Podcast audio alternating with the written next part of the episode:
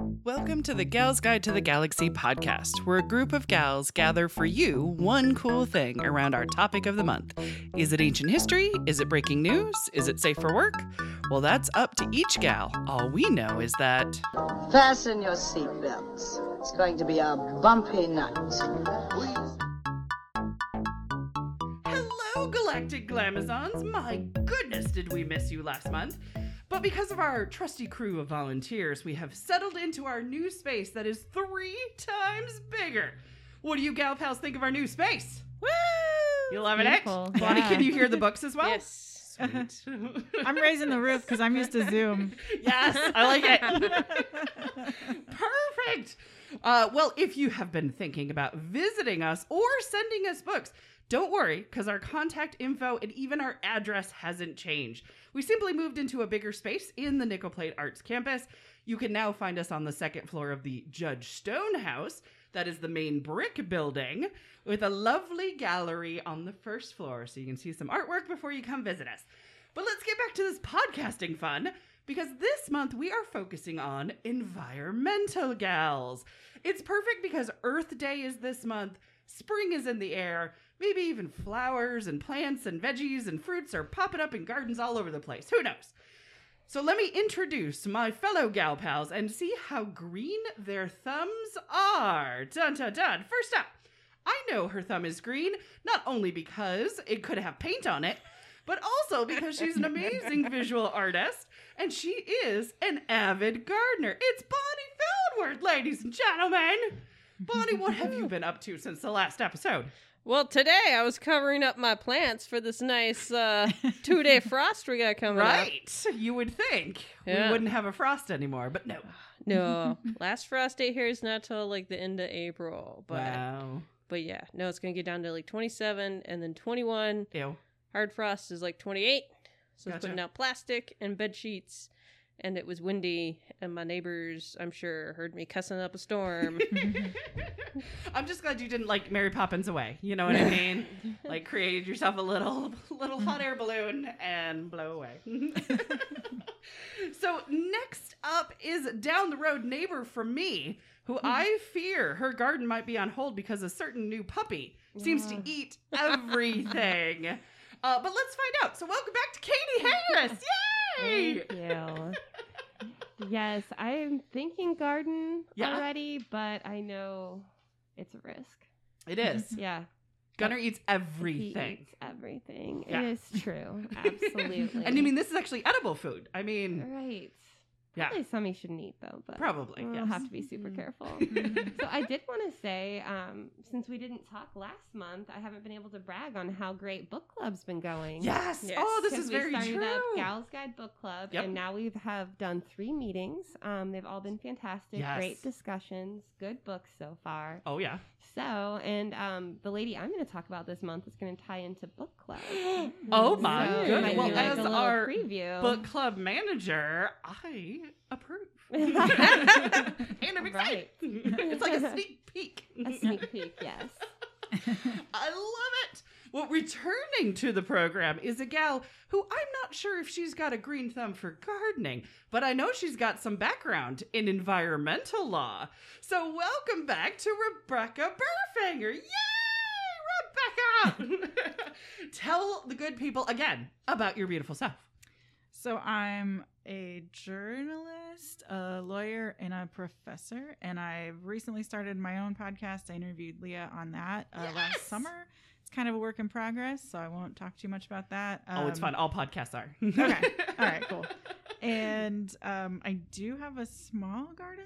Well, it's a big garden, but my part of it is I just pick tomatoes off the Oh, okay. tomato plant. Once those come out in like late summer through early fall, forever that works. um, until the frost. So yeah, that's kind of my. And I'm hoping to put some wildflowers in the yard this year because as much as I love mowing and my yard is tiny, it's nice to have those pretty like just native plants. Yeah, that- don't they help the bees? Yeah, they too? attract Mhm. pollinators. They attract butterflies. Yep. They just look nice, and we have some patches in the yard that don't get a lot of sun. So it might be if we can Yeah. find some that like shade, we could put some of those out. So Perfect. that's my that's as far as I've gotten as of this recording. So There you go. so maybe by the That's time my episode comes out, it'll be Oh yeah, a year from now, both thumbs are going to be totally green. Right. Well, I'm Dr. Leah Leach. I'm the executive director of Gals Guide, and I've got a wonderful husband uh, who not only created a wonderful garden at our house, so I don't have to worry about any of that, uh, but he's also planted roses for me that are named after famous women.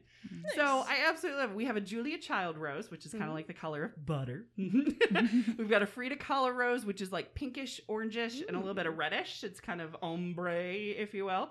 Uh, he also got a rose from France. It's not technically the Alice Guy Blaché rose, but that is what we call it.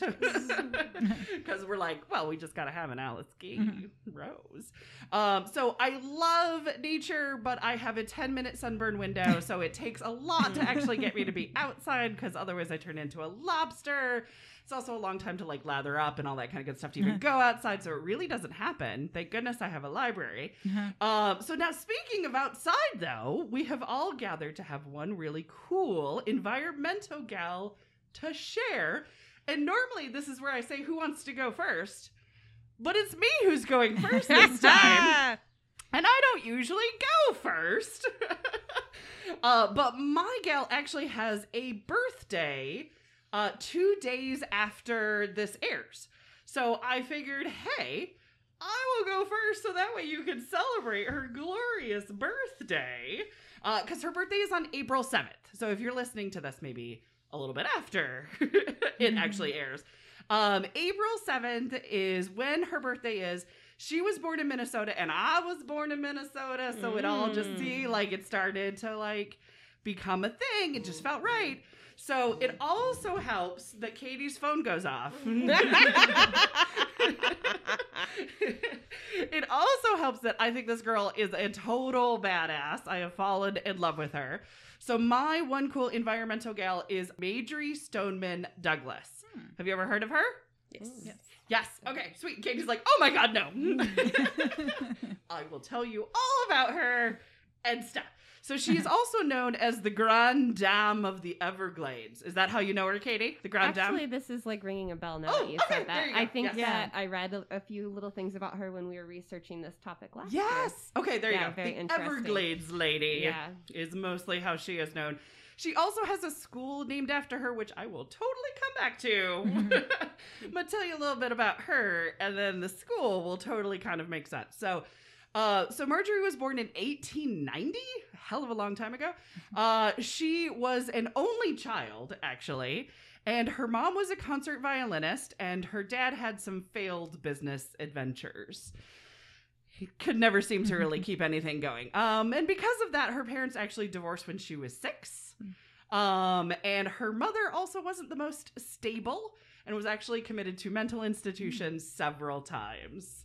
Right, exactly. So the way out of this kind of rough childhood that she started with was reading and writing her own stories. That's the way she kind of like escaped and stuff. So she won awards for her writing and she went to Wesleyan College in Massachusetts. So she escaped Minnesota because that's what all good girls do. Speaking of myself. Uh, so just before finishing college, her mother found a lump on her breast, and even though she had surgery pretty soon for it, um, her mother died only a few months later. It had metastasized to her entire body. So two years after college, Marjorie now without her mother and father around, uh, she married a newspaper editor who was 30 years older than her, and his name was Kenneth Douglas. That's where the Douglas part of her names comes from. Somehow he was a con artist and he was already married to another woman. Mm. She's having a great start, isn't she? Yes. so, uh, well, her uncle recommended, girl, you got to get out of here and go to Miami. Hmm. So, Miami is kind of where her life really started, and we're actually kind of like an upswing for it really happened. And what year was that? 1915. Okay. So, and believe it or not, in 1915, there was not a lot of people in Miami. This was not like the mega town that we think of it now. there was only like 5,000 people living in Miami when she moved there in 1915. So, So- not the not the Will Smith music video. No, not at all. P. Diddy was not even there yet. It was amazing. Um, it was mostly a pass through town. Like it had a train and it had boats going to the keys. So it was mostly just like a pass through town. Like there was nothing going on there. Uh, but she found a steady job writing for the Miami Herald. It did help that her father, who was in between stable jobs at the time was actually the publisher of the Miami Herald, or at least what became the Miami Herald because they they bought up smaller companies and it became that. So, um, but she learned a lot about South Florida at that time, and she made a name for herself too. Because she had a certain voice when she was a writer. She was very sassy. Even when they made her write stupid stuff about like gossip, you know what I mean? And like tea parties and stuff like that. She had her own voice about it, which was very nice. Um, but she became so popular that she actually quit the paper to become a freelance writer, to actually make money as a writer full time. She wrote 109 fiction articles and stories. 40 of her stories were published in the Saturday Evening Post, which, you know, we've most of us have probably heard of at one point or another. Um, so many of her stories featured animals and landscapes of the Florida Everglades. She wrote about what she knew, she wrote about what she was surrounded by, and she absolutely liked writing about nature. So it wasn't like a big surprise when a publisher approached her to write a story about the Miami River. And that research led her to finding out more about the Miami River and the surrounding areas because she said the Miami River was something like one mile long of boring. Like there wasn't a lot to write about. It was like, what are you talking about the Miami River? But because she was studying so much, she was learning about kind of the the history and the sociology of the Everglades that Mm. kind of surrounded it as well. So because the publisher wanted a piece for the Rivers of America series, um, and she wanted to write about the Everglades, she said, could she call it a river of grass? Hmm. So that's kind of how, because she's very much known for calling the Everglades a river of glass. That's what her main book that she wrote. She wrote like 20 books, but that's one of her main books. But it was so it would fit into that publisher's. it has to be about a river. Well, it's a river of grass. Same thing, right? Um, so she wrote that book, River of Grass. It was published in 1947 Hmm. and it sold out in less than a month. It was like hugely popular.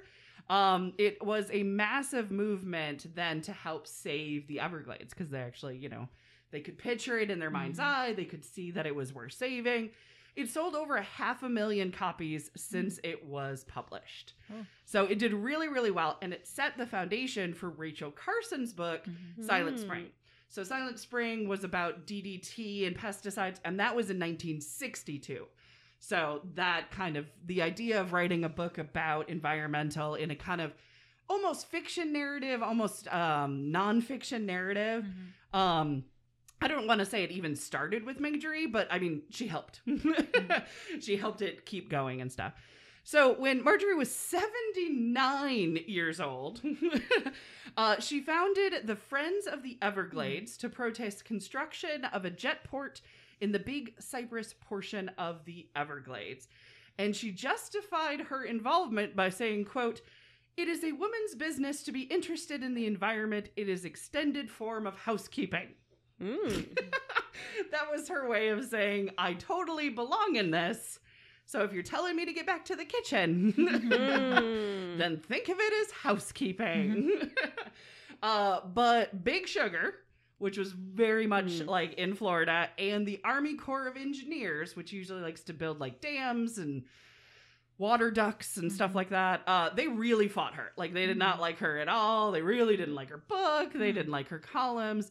Uh, they wanted to divert the water. They wanted to pollute the lake, of course. Uh, but she was not having it. And she actually said in a press conference directly to their faces, quote, their mommies obviously never let them play with mud pies, so they can take it out on us by playing with cement. Oh. Hmm. Yeah. There was at one point one of the Army Corps of Engineers like dropped his pen. It was like a panel of them, and she was there, and he dropped his pen, and he's like reaching down to get his pen, and she's like, "You can't hide from me." I mean, it wasn't what he was trying to do, and she knows that, but it was the idea of yeah, she was like lightly, not lightly, she was threatening them. It was beautiful. so she was loathed by the powers that be, which totally makes sense.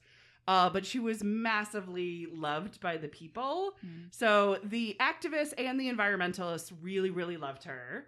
And the National Park Service in 1986 established the Marjorie Stoneman Douglas Award to anybody who went through great lengths to actually preserve and fight for the national park system. So she has a award named after her.